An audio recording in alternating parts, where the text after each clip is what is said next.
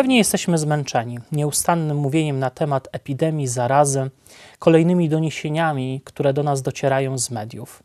Chciałbym, abyśmy my także podjęli temat epidemii podczas tych naszych krótkich spotkań, ale z dużym pokojem w sercu. Chciałbym bowiem, abyśmy zastanowili się, w jaki sposób ludzie Kościoła na przestrzeni wieków, święci i nieświęci, próbowali stawić czoła zarazom, które przecież nękały naszą społeczność europejską i cały świat, także w minionych stuleciach.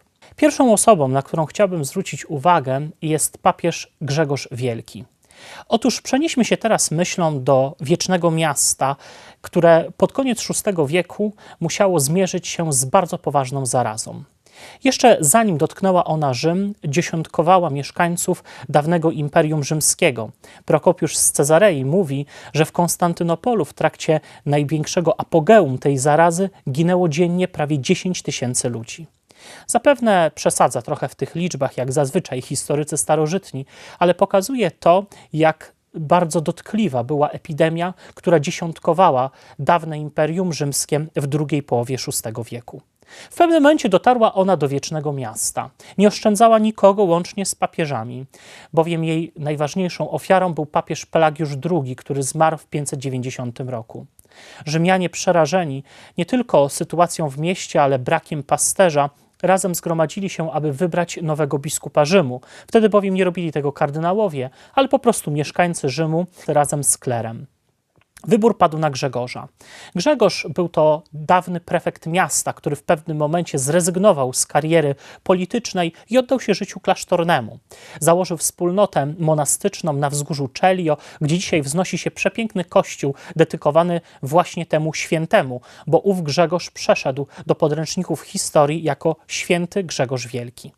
Pierwszym zadaniem, którym nowym papież musiał podołać, któremu musiał stawić czoła, była właśnie epidemia ponieważ wtedy zasady higieny, opieka zdrowotna praktycznie nie istniały. Jedyną szansą dla papieża było zwrócenie się o pomoc do Boga. Grzegorz zorganizował wielką procesję, w której uczestniczyli liczni mieszkańcy wiecznego miasta. Sam papież tej procesji niósł ikonę, która była czczona, chociaż nie cieszyła się jakimś specjalnym jeszcze wtedy kultem, w bazylice Santa Maria Maggiore na wzgórzu ekwilińskim. Ta ikona dzisiaj nazywana jest Salus Populi Romani, czyli zbawienie ludu rzymskiego, a może lepiej, słowo salus można również tłumaczyć jako uzdrowienie ludu rzymskiego. Papież niosący tę ikonę był w towarzystwie, jak mówię, ogromnej ilości mieszkańców miasta i przemierzał kolejne kościoły, kolejne ulice, błagając Boga o ratunek dla stolicy chrześcijaństwa. W pewnym momencie, jak mówi legenda, pewnie bardziej niż historia, ale pouczająca i piękna, papież stanął, wszedł na most, który dzisiaj nazywamy Mostem Anioła. Wtedy do tej niesamowitej procesji, mającej jednak charakter pokutny, bo sam papież szedł na boso, a jego głowa była posypana popiołem, dołączyli aniołowie. Aniołowie zaczęli śpiewać hymn ku czci Maryi. Hymn, który dobrze znamy, Regina Celi. To antyfona, którą przecież w okresie wielkanocnym zamiast Anioła Pańskiego odmawiamy. I to właśnie miał być pierwszy moment, w którym po raz została ona wykonana publicznie. Potem weszła ona na stałe do liturgii Kościoła. Papież przekroczył most i stanął przed monumentalnym mauzoleum, grobowcem cesarza Hadriana, jednego z najpotężniejszych cesarzy Imperium Rzymskiego. Dotarł on bowiem aż do Wysp Brytyjskich. Do dzisiaj resztki wału Hadriana w Anglii można zwiedzać. I właśnie tam, przed tym wielkim mauzoleum, papież miał wizję. Zobaczył anioła, prawdopodobnie świętego Michała Archanioła, którym trzymał w ręku miecz skropiony krwią i wkładał ten, włożył ten miecz do pochwy. Papież zrozumiał, że jest to znak tego, że Bóg chce zakończyć tę karę, bo tak interpretował to papież, która dotykała mieszkańców wiecznego miasta. Pan Bóg zlitował się i wysłał swojego archanioła, aby uratować Rzymian przed epidemią.